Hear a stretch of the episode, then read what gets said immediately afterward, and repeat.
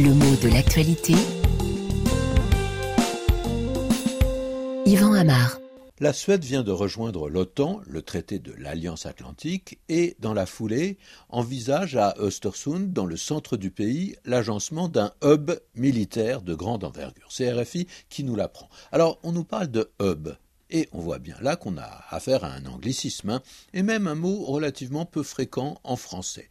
C'est un terme d'origine américaine, qui se prononce d'ailleurs sans qu'on ait besoin d'imiter un accent, hein. ça s'écrit H-U-B, mais le U se prononce E, et le H n'est pas marqué, même s'il interdit la liaison ou les liaisons. Hein. On dit un hub et pas un hub. Mais ce mot est relativement technique, il se comprend d'ailleurs plutôt dans la sphère militaire, même si on se souvient qu'on l'a d'abord utilisé dans le civil. Hein. Dans le civil, mais surtout dans l'aéronautique. Un hub a été d'abord un genre de plaque tournante du transport aérien.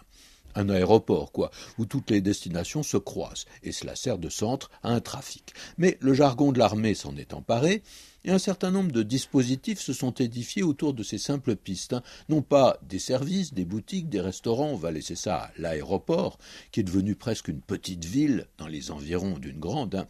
mais le hub, lui, il peut s'édifier dans une zone beaucoup plus reculée, parce que plus protégée d'ailleurs. Hein. Et à ce moment-là, on y édifie toutes sortes de pistes, de hangars qui sont propres à recevoir du matériel militaire. Donc le hub, c'est proche de la base. Alors, est-ce que les deux mots sont vraiment synonymes? Souvenons-nous que le mot base recèle d'autres échos. Le hub de Suède, il reste suédois, même s'il doit accueillir des troupes internationales de l'OTAN. En revanche, une base, c'est souvent un point avancé d'un pays dans un autre. Hein.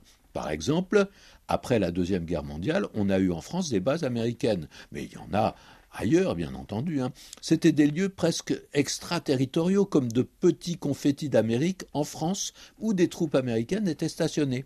Et à partir de cet usage stratégique du mot, on trouve de nombreux emplois plus ou moins figurés de ce mot base ou même du verbe baser qui en dérive, avec, de façon assez étrange, une géographie mentale qui est souvent inversée par rapport au sens militaire. Hein.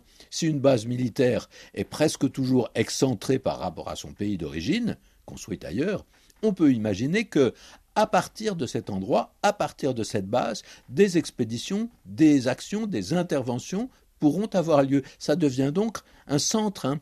et les détachements en mission pourront y revenir, soit que leur mission soit accomplie, soit simplement qu'ils aient besoin de s'y réfugier. Donc la base prend une position centrale.